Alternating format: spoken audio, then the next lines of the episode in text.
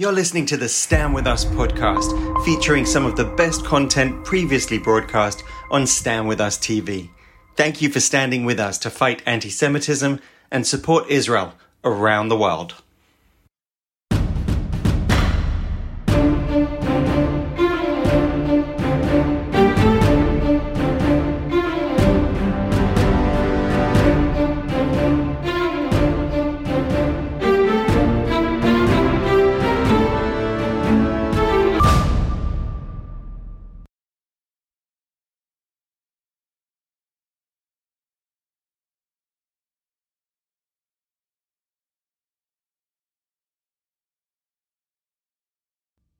We have an incredible show for you today. A former neo Nazi and KKK leader, T.M. Garret, left hate groups and extremism behind in 2002. Today, he is a motivational speaker who advocates against hatred and anti Semitism. In 2016, he founded Change, a nonprofit organization engaging in community outreach programs food drives, seminars, anti racism, and anti violence campaigns. In 2018, he founded the annual Memphis Peace Conference. When not fighting against anti Semitism and racism, the German American author is also a well known producer, filmmaker, marketing expert, radio personality, and human rights activist. He also works closely with the Simon Wiesenthal Center and has lectured at universities across the United States. Welcome, T.M. Garret. We are so delighted and honored to have you with us today. And I know we're going to all learn so much from you and your experience and your incredible, very unusual journey from hate to being a person to help uh, those people who are feeling so much hatred and and God knows these days there there is so much going on so much divisiveness. So this is a good time to hear from someone uh, like you tm so welcome to the show. And let's just get right right into it. Um, tell us tell us about what your background looked like and when you were a child. And hopefully as we speak will be able to see some photos of you as a child. Uh, tell us, go back to the beginning. How did this all evolve that you became a member first of a neo Nazi group and then later on a KKK group in a very mm. serious, serious way? So let's go back to your childhood and tell us about what that was like. Well, to understand the full story, we have to go back to the year 1975. That that's when I was born and raised in Germany in a very small, small town, 500 citizens, very conservative, very Protestant. My family was actually Catholic, so they didn't fit in because of that. There are newbies in town, didn't fit in because of that. They had a different dialect. My father was uh, from an area that is now uh, Czech Republic. My mom was from Cologne. The dialect didn't fit in. They were both alcoholics and it, the same year I was born, they divorced. So all these things that didn't make it a good place uh, to live for the family with all, all these problems, and it also reflected in my childhood when I was growing up as a toddler. Um, thought there's something wrong with me because sometimes kids wouldn't play with me. I didn't know that their parents told them not to because of my family's reputation. I thought it's me. Something is wrong with TM. And my mom with her drinking problem she really tried hard. I always had good clothes over the top school clothes. I never starved. I always had good school supplies. And i think that was part of the problem. Her main mission was to get me through school. I was not a wanted kid. I happened during that divorce. All my siblings are significantly older. They're 8 11 and 13 years older. So by, by the time i was in first grade two of my siblings have moved out. My, my oldest sister got married. My brother went to uh, college, and my oldest sister she had a job and, and worked shifts, so I barely saw her. And my mom worked, and when she got home, she locked herself up in a room at night and um, drank. So I never saw her laying around being drunk. So that was kind of I knew it, but I didn't see it. Uh, but the reputation was there. So there was no influence. There was no male influence either because she never dated again. Uh, there was no no father figure, and and I was a weird kid because all these interests that were missing. Like other kids had like interests, like sports, um, somewhere into church, somewhere this and that. I had nothing. It was a little music. My sister influenced me with music, mostly English language music. I didn't understand English at the time, so that was a hollow message. I wanted to belong so bad. I wanted to be somebody. And I was the perfect victim for bullies. And this is what happened. I was bullied a lot. A lot. And it felt like I'm the kid that you can push around, the kid in the corner. And it happened actually during puberty when we started learning about World War II in school. And I don't know if that's a bad time to present the topic to kids, especially boys, when they get in puberty and look for topics to act up with that they can use to provoke. I think they should learn it prior to that. But anyway, this is when it was taught. Holocaust, Hitler, the Third Reich, what the Germans have done at the time. And of course, that is that is hard to to look at that because there's somebody being born in Germany and then thinking about a grandmother who's still alive and a lot of others, kids, grandparents are still alive. You would have to think about were my grandparents involved in something like that? The grandparents I love? That is something you don't want to ask yourself as a child. That made it extremely hard. So you push this away. You wouldn't talk about it. Um, you wouldn't talk about Hitler either. Um, I always say it's a little bit like in a Baptist church. You, you, can't talk about the devil because it's too serious. You can't make fun of the devil either. That case too. You could not even make fun of Hitler at the time. It's too serious. But that's what we did on the schoolyard. It started mostly the kids that were a little bit older cracking jokes about the Nazis. They make, made fun of Hitler as well but also made horrible anti-Semitic jokes about Jews being murdered, uh, racist jokes, xenophobic jokes, homophobic jokes, anything to provoke, anything to grab attention as a 13 year old. And it worked, and I grabbed those jokes up too. So uh, you were bullied as a child, and uh, and then you were around early adolescent when you learned about the Holocaust and Hitler. And you mm-hmm. took that into yourself. And why did you grab onto it? And I guess, how did you become known as a Nazi on the schoolyard? How did that part of it happen? Well, it was a lot of the kids on the schoolyard were telling each other these jokes, but for most of them, it was just a phase. They went through to see maybe how far they can go, testing the authorities, and most of them went back to normal at some point. I didn't. I grabbed those jokes and I ran longer with them. Maybe because I didn't have a normal to go back to. I didn't have the Boy Scouts to go back to, or tennis, or soccer, or whatever they did, or whatever it was. My normal was the bullied the bullied kid in the corner that you can push around. And for nothing in the world, I would have gone back to that. So I ran with those jokes longer. It gave me the attention. It was the bad boy attitude and it was uh, the bad boy label I got first. But the longer I ran with it, also was labeled as the Nazi kid because I even wrote them down. I made a comic, uh, made it very visual and graphic. And I felt like I was put in a box. They closed the lid, wrote on it Nazi kid, and it was hard to escape out of the box. So at some point, I just started to to own it. I just fit in. If you tell was... a kid often enough, "You're bad, you're bad, you're bad," well, then you then you start fit in, and that's how it started. But it was just to provoke. There was no ideology, and I I recall one thing uh, I had a talk with a principal, and he asked me, "Why are you a Nazi?" And I didn't understand the question. I said, "I'm making fun of Hitler as well," and I thought the Nazis were were uh, hung in 1946 in Nuremberg. I didn't know that there were neo Nazis. That was a concept I didn't know about. I only knew these jokes, and I knew they work for the attention, and I was the bad boy, and that was all that mattered.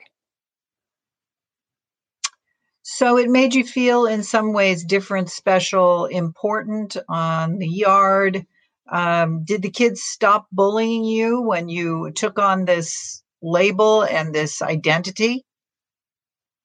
Absolutely. It gave me the identity I was craving for, the purpose. And I became the bully eventually because nobody wanted to pick a fight with a Nazi. So it worked perfectly for me to get out of this corner.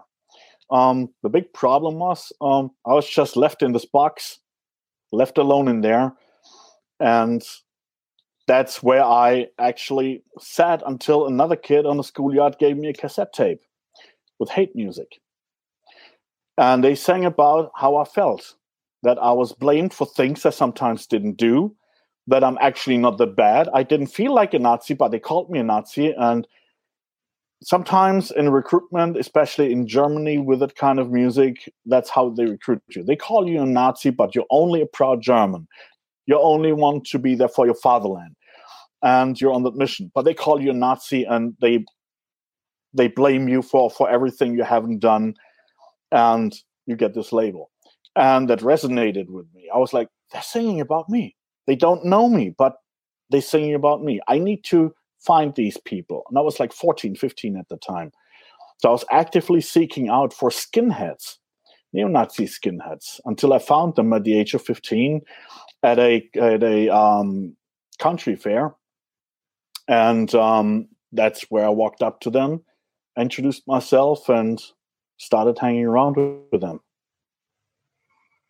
So, did any of your family members realize what you were doing and uh, the whole story of your being bullied? Did anybody know? Did anybody reach out to you from your family? sometimes they realize so the teachers would tell them that i'm bullied but i would never tell them because i felt already already small enough and i didn't want to feel small in front of my parents that oh my god i'm the poor kid that gets bullied. I didn't want the pity from my family maybe. Um, but also the advice was mostly oh, just ignore them. It will go away. The problem is that that mostly doesn't work. Um, it makes you still the weak kid that you, that you can pick on. And this is exactly what happened. And my family also thought that whole thing was a phase. They thought it will just go away did you do anything with this group as a neo-nazi did you get into mischief did you just talk about it or was there actual doing something well, I was 15 years old when I joined the group, and we were hanging around mostly on the weekends. We got hammered, listened to music, then we started going to concerts. And I saw violence. At some point, I participated in violence. It was mostly like street fights against uh, other street gangs, or we went to some clubs and some fight broke, broke out. And if we couldn't find anybody, members of these groups just start attacking them themselves, and the violence happens there. So you actually were never safe. Um, but but it gave you still adrenaline and everything, and you got drunk and you wanted that. First, I didn't want to. I was a very very shy kid, so I wasn't really chasing girls. I wasn't really looking for the violence. Sometimes I was chickening out, so that didn't work at the beginning. But the more I listened to the music, um, it just lowered those guards and, and I became numb listening to it. And at some point, I just accepted it as what it is and participated. But it was all so about you... just the violence. It was it was not about ideology yet. We used like swastikas, we used those lyrics, really hateful lyrics. But most of the of those people in, in that skinhead group, um, um, I don't think they really, really believed in that it was more like a subculture because that's where the original skinheads that are not racist come from. It is a subculture like the punks and that whole environment and that the personal the like the political ideology that you had that was more your personal business. I remember at the beginning we went to some concerts and you had even some left-leaning skinheads there. And i remember the leader of our skinhead gang uh, punched a punk uh, through a glass door and it looked like in a movie. And you could see that violence was omnipresent actually. That changed from being those skinheads when when I joined the NPD, the National Democratic Party of Germany, and don't let the democratic and the name fool you. Extremists are always good in hiding the extremism in fancy names. So they are an a right wing extremist party with ties to neo Nazis. And that's when the ideology came in. All these words, all what we sang, the slogans we are shouting when we're drunk, that we used to provoke to get the attention.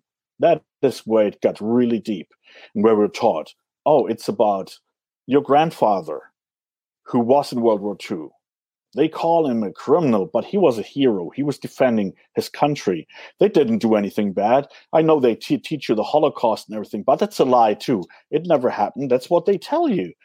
And they tell you that the communists they're trying to swap out the the, um, German citizens and uh, uh, try to to have immigrants flood the country, and especially in that case, it was Turkish Muslims that were the main target. But deep, deep down, there was another enemy that we were not taught at that time. That came a little bit later. So, but this were the main enemies. That's when really the ideology kicked in, and it changed from being a skinhead living that subculture and using all this to provoke to become a nationalist. So that took a couple of years. It is a slowly radic- radicalization. So you you had credibility, you had a sense of belonging, uh, maybe a mm-hmm. sense of purpose, and uh, you were Absolutely. no longer alone. Tell us how you went from being part of the neo-Nazi movement there to being a member of the KKK. Well, it was in 1998, about 10 years after I cracked my first Holocaust joke. And I was asked by a group of Klans men, clans, Klans people, member of a German KKK group that is active there, if I want to join them.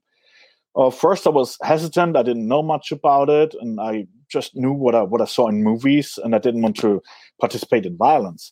But then I googled it, and it felt like, oh wow, they must have some influence.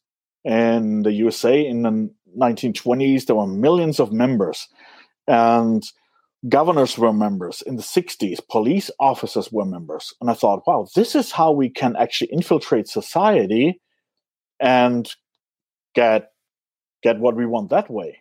So i joined that group but that caused also a problem with the neo-nazi party because they didn't like anything that um, was christian because they said christianity is judaism for non-jews. And um, they said you cannot be christian and anti-semitic at the same time. But you can. You oh, can oh, yes. and we've seen it we've seen it throughout history. Uh, if you're going to hate uh, you can be within any group really. There's no group that's um, free from hate potentially uh, we have to work on ourselves don't we mm-hmm. absolutely and this is what happened if somebody tells plants that fear often enough and tells you often enough that you have to be afraid of a certain group of people. They might be even part in, uh, of the population in your own country. They tell you you have to be afraid of these people, and it could be an an ethical group, ethnical group. It could be a political group. If it, somebody tells you often enough, you have to be afraid of those people. Then you stop seeing those people as human beings, and that is exactly what happened in Germany in the Third Reich. People ask always, how could Germans do that? How could a vast majority of Germans support the Holocaust or look away when it happened? Were they all bad? Is something wrong with their DNA? No. The thing is, in this case, the Jews were dehumanized over and over and over. It was the regular German heard it over and over from teachers and on the radio everywhere until you don't see that certain part of the population as human beings anymore. And once you don't do that anymore, it's easier to hurt a human being. You know, we worry about that today, uh, TM. We we worry that uh, students that are uh, that that love Israel uh, or Israelis on campuses uh, that they are being marginalized like that and dehumanized like that. So we worry that all the time today. And I'll, in a few minutes, I'll ask you what your advice would be for mm-hmm. them. Mm-hmm. But before we do, I just want to welcome everybody who is listening and watching from all over the world. Tell us where you're from. Uh, put your country into the uh, the comments section. Let us know, and also we will answer as many of your questions as we can at the end of the uh, show. Uh, and so, please uh, give us your questions as well. So, uh, TM, I saw some footage, and hopefully we could show it of you becoming a knight. I think is that what you call it? You were you became a knight of the KKK? Well, that footage we're going to see was recorded in November 2000. I was already a knight. This is when you become a member, you are knighted, and um, already for two years. But at that time, we founded our own KKK group overseas. I was um, in trouble with the law because of lyrics I've written. I didn't want to go to prison, and I decided to leave the neo Nazis and the skinheads a little bit behind and create a parallel movement. And with the advice of a KKK group from Mississippi, we started our own new group in the 2000s. So I traveled to the US, in that case to Mississippi, where I was appointed as the Grand Dragon. The Grand Dragon is the state leader in, in the USA and in other countries it's the leader of a country. So i was appointed the leader for germany in this case. That's a big thing. Um, so uh, i won't say it's an honor but uh, it's, it's certainly interesting. So let's take a look at that footage right now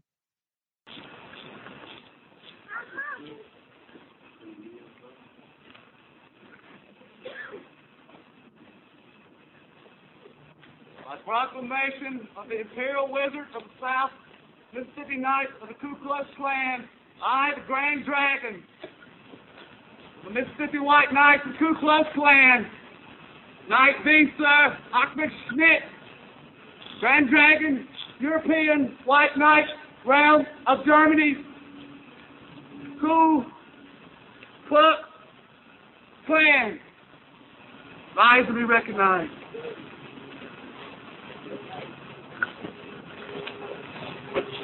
Flash! Here's Smith! Quiet, crowd.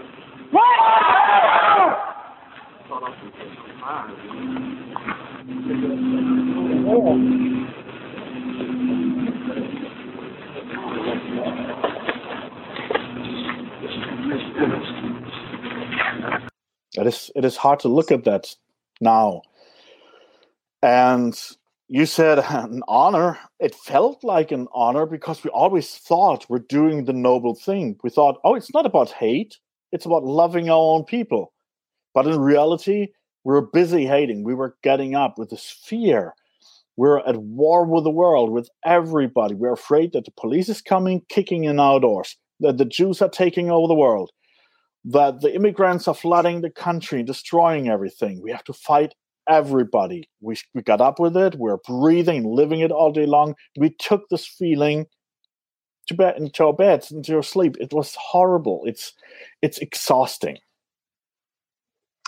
And once again, as the leader of the KKK in Germany, did you do anything? Did you uh, uh, create any mischief, or was it a lot of music and talk and lyrics and just the club of the the haters?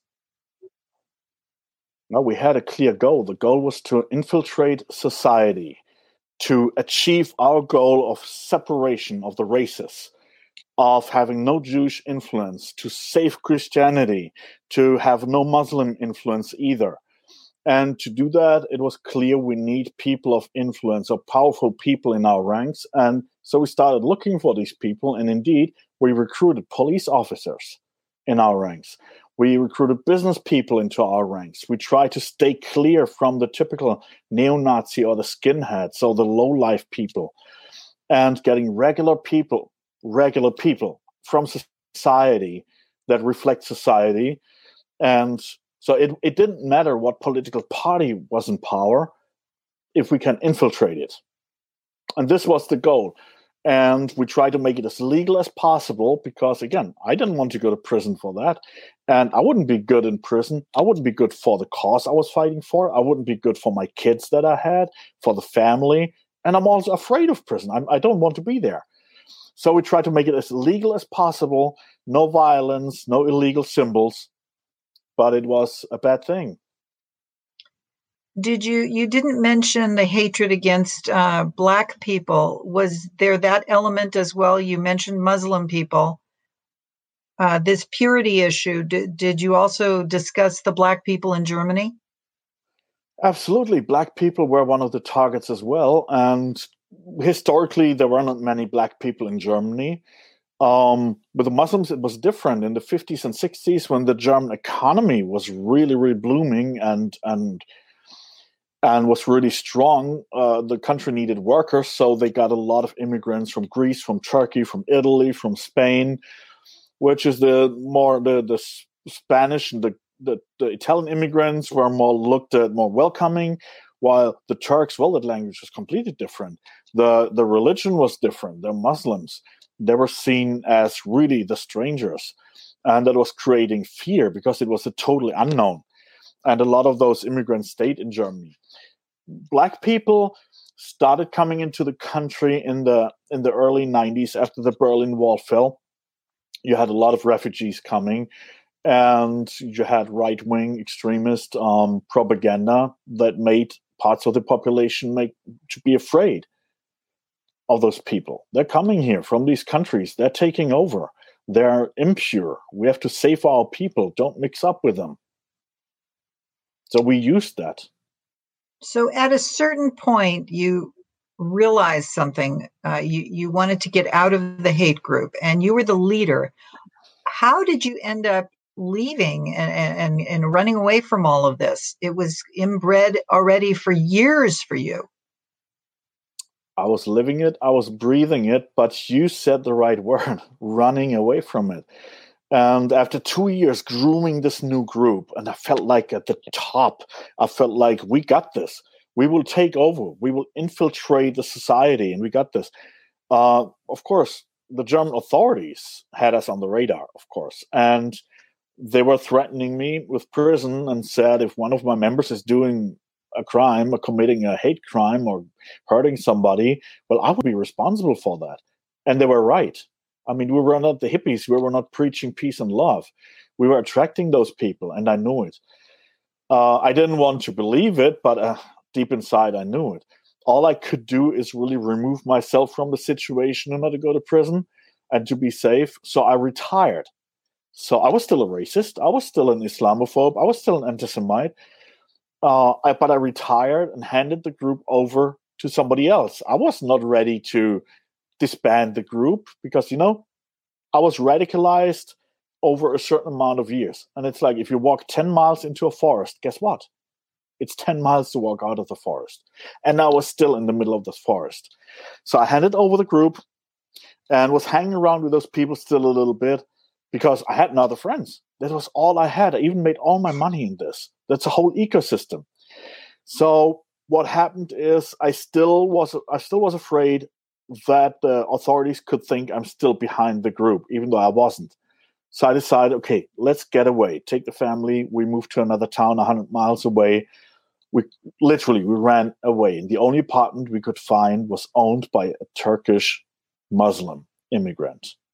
It it felt like like really. I picked up the phone, and the guy picked up the phone, and I heard the accent. I was like, really? But I lied to myself. I was like, it's just temporary. I will find something else. So I moved in, and he lived in the apartment below us. The thing is, I kept running into the guy, of course. We shared the same hallway, and I hated Muslims at that point. It was one year after 9 11. I thought he's like Osama bin Laden. He will kill me in my bed at some point. But the constant interaction, day for day, my attempts to unmask him and, and unmask him and expose him as the Muslim terrorist that I thought he was. I tried for six months and it didn't work. And why? Because he didn't wear a mask. He was just a regular person. I was the guy with the mask on. He unmasked me. And I realized uh, there was a couple events where it really happened when I realized that. One was a family dinner, for example, where I sat at this dinner table and I realized these are just people. They eat even the same stuff we eat. He worries about his kids the same I do. He worries about everything the same. He likes movies. He likes music. We are the same people. He just looks a little bit different and talks different and prays different. And I realized, wow, I was the bad guy at the table, not him. And that made my hate crumble. It was that compassion he showed me at a time when I thought I didn't deserve it the compassion I didn't receive as a child, the compassion that I thought I would receive in the neo Nazi movement. And where do I get it from? From one of my enemies who didn't care about what I thought, who saw nothing but the human being in me. And he humanized me. There was no way I could see nothing else but a human being in him. And that my hate crumbled and i was like okay i have to find out. I have to find out are all muslims like him? Or are they all terrorists? What is happening here? This is wrong. This is so wrong. I couldn't deal with it. And then i started okay I, am done with this. It's, it's stupid. It's it's there's something wrong with that whole ideology and i started exploring that rich muslim community germany has and i realized wow they're all just people they eat normal stuff. They eat chicken and fries like me. That's that's that's insane. That's so normal, you know. But these are the things that just realized when I realized how big the commonalities are. So that was the breakthrough. You realized that your neighbor was as normal as you and accepting of you. So mm-hmm. suddenly somebody liked you and you couldn't uh, you couldn't keep hating. Mm-hmm. Uh, so how did that apply? How did you generalize all that? Was that bubble that was broken? Did that like break everything up for you in terms of all the people you hated, or did that shine a light on on all of it for you? Technically, yes. I, I realized okay, this is how the Nazis got me in the first place, and I realized okay, they that all was a lie. All this hate is a lie. So I started talking to normal people in society and realized what this world is about actually because I got into that movement when I was like 13. I didn't know the outside world. And I just realized that. Um, I didn't talk to many black people because there were not many around. I didn't talk to many Jewish people because, unfortunately, historically, uh, seen there's not many Jewish people in Germany, at least not at that point. Fortunately, the Jewish community is growing again in Germany, but at the point wasn't. Um, but I realized, okay, I realized, okay, yes, the Holocaust happened. Uh, yes, no, um, black people are not bad. They're not uh, impure. We're not superior to them. All this stuff. I knew this is this is part of the propaganda that was pushed on me and that I used to push on others. So I I got that concept. What happened is, for about ten years, I tried to live a normal life and I was embarrassed about it, and I was a little bit afraid of society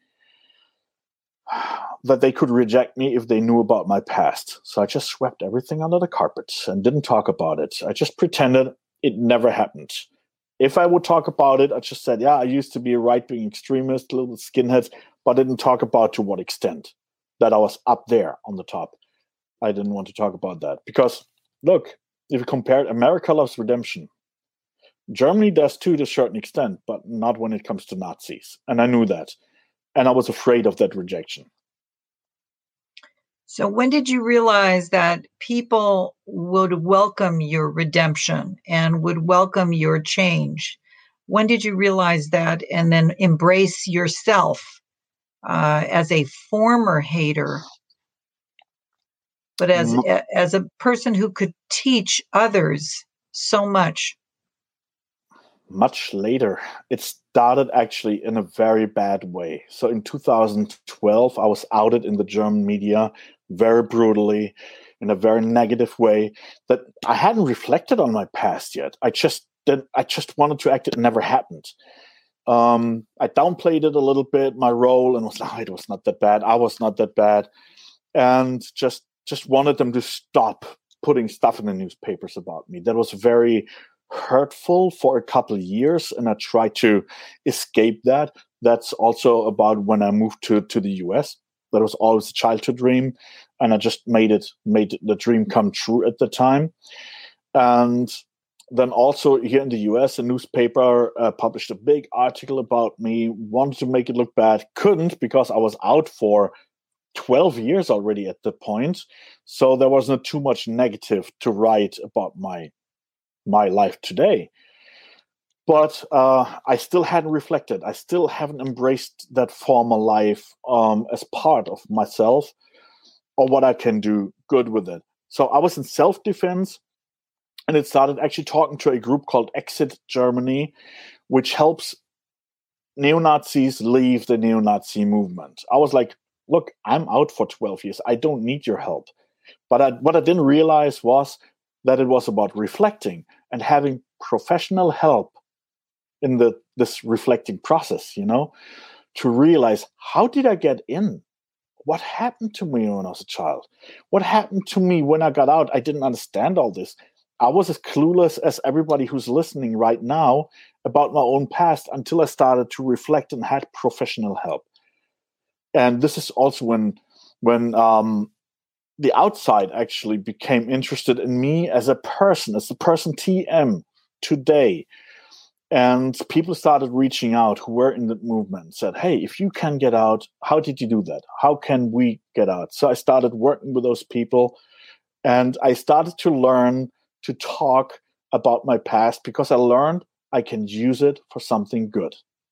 At the beginning, I didn't know how yet, but I learned that a couple of years later, which we can talk about it in just a couple of minutes. So uh, we know that you've been speaking uh, to universities and synagogues and uh, to to all kinds of uh, people who are, are, curious about your background and how you overcame the hate and and ran away from it. Um, we have some questions for you from people who are who have joined us. So the first question comes from Ingrid in San Diego. Uh, she says, "What is your message to college students who feel like outsiders or feel marginalized because of the hate that they're experiencing, whether it's anti-Semitism or anti-Zionism on their campuses? What would you say to them?" Um, this is very, very important because I witnessed that a lot when I went to universities and talking to students. And you look at that, for example, the BDS movement, and you have a lot of kids that think they're fighting a noble cause, like they feel like social justice warriors, and then actually taking on on on a minority group and and think it's not anti-Semitic. This is a very, very tough topic. But what in this case to a Jewish student who who gets who, who's afraid what's happening here? It's the same when, um, for example, I often get called to universities or synagogues when something happens, like a swastika being, being drawn at the synagogue, for example, and that always makes you be afraid, like what's it's happening here because you've seen it. The like in, in New York, you have seen attack, anti-Semitic attacks. Then you had seen Pittsburgh. Then you had seen Poway. It happens over and over again. And this year, you had people in in just the last couple months being yelled at, attacked, uh, um, objects thrown out out of cars just because somebody's looking Jewish. Um, and then all of a sudden, you have something happening at your synagogue or something happening at your school, a swastika, or somebody is calling you out because you are a Zionist or you're pro Israel. Um, I, I, never understood for a long time how it feels to feel helpless. I had I had one thing that happened in my life when I realized how that feels, and this is why I understand it so well and, and can empathize and I thought about this a long time. How can a minority group, how can I help a minority group to not to feel helpless, to not to feel powerless when something like that happens? When I come there and maybe lecture somewhere, am I not preaching to the choir? Do I have to tell them don't become Nazis? Of course, I don't have to tell Jewish kids not to become Nazis. That's of course not. But no, I'm still not preaching to the choir because I realize that my message can help those those kids. Um, and let me t- tell me a story. What happens? This kid who maybe drew the swastika, or is is handing out a BDS flyer and calls you out because you're pro-Israel and spews anti-Semitic um, propaganda and rhetoric and we all are tempted really quick to put these people in a box. Like maybe the kid who drew the swastika, or even the kid with the BDS flyer. Put them in a box. Okay, that's an anti Semite because he did something anti Semitic. That reminds me of myself. I was cracking Holocaust jokes, but not for the sake of being an anti Semite. I didn't know anything about that. I didn't know anything about the Nazis. I just wanted to provoke in this case. But nobody looked at it. So we put these people in a box, close the lid, and forget that there's a human being inside because that's a nasty anti Semite in there. Because he did something anti Semitic, which is true. And we forget that. The danger we have here is that at some point, the real anti Semites are opening this box and are pulling these kids out. And then we have lost them. And the, the great power we have is that we open this box and look inside and realize this kid who drew the swastika, this kid who just handed me the BDS flyer, who's saying something anti Semitic and something anti Israel, that is still a human being. And this is sometimes hard to. Who am I to ask to show to, to ask a Jew, for example, to show compassion to somebody who looks like an anti Semite? Who am I to ask a black person to show compassion to somebody who looks like a racist. But we have to see and find out that human being inside. How intentional was what that person said? How intentional was that swastika? How intentional is that BDS flyer? Where is that kid standing when they're handing it out? Are they radicalized already? or did they just receive it the day before and you think i want to be a social justice warrior and you hand me the flyer and they say oh my god that's so bad what's happening down there i have something to fight for and this is very often how this starts with those kids they don't know anything about that and if we pull those kids out of those boxes then we have done a great deal because that kid might become the next synagogue shooter if we don't pull them out, if the real anti Semites are pulling them out. And if you don't mind, I would like to tell a story about that that really, really puts that in the picture. It happened a couple years ago in Chicago. And it was it was really interesting. I went up there and actually had a uh, a lecture in front of a couple, a Jewish businessman and a rabbi, and the rabbi introduced me, and he told the story. And when he was done, I told him, I don't need to talk. I don't need to speak anymore. You you just told the message that I wanted to deliver. This message was a story that happened there. A young Jewish woman attending uh, a college in Chicago and lived there on campus, and had a room at the dorm, and had a mezuzah at their door. And it was just when these attacks happened in New York, and um, at some point she realized that mezuzah was taken down and trampled, destroyed, or whatever. And she was like, oh my God, it's happening here. The anti Semitism has arrived here at campus. And she was afraid. She reported it and it went to the police. And fortunately, they could look at the cameras. They found out who did it. So the police questioned the man and then they also asked the young woman, What do you want to do? Want to press charges? And she said, No. And the police was like, What do you want to do? She was like, I want to sit down and talk to the man. And you see what happens here. The man was already in the box. He was already the Nazi, the anti Semite. Because, yes, he did something anti Semitic. Yes. But what she did, she opened the box, took the human being out, sat down with the human being, and realized he didn't know anything about the Holocaust. He only took that mezuzah down to hurt her personally. That was all he knew. So he did something anti Semitic, sort of unintentionally, not for the sake to be an anti-Semite, if that makes sense. And she asked him, "Do you want me? Do you want to join me? Come to the Holocaust Museum in Chicago?" And he said, "Yes." And they went. And they got out of the Holocaust Museum. And he was like, "Wow, I didn't know anything about all this." and he apologized and bought her a new mezuzah. Now imagine he would have stayed in this box, and the guys with the swastikas would have pulled him out. And he maybe would have become the next synagogue shooter. And this is the power we all have. So, whatever happens on campus, whatever swastika shows up, whatever happens, we don't, we or every community does not have to feel or must not feel powerless or helpless. We have a great power, and this is what we can do. And I've been asked, what's the vaccine against hate?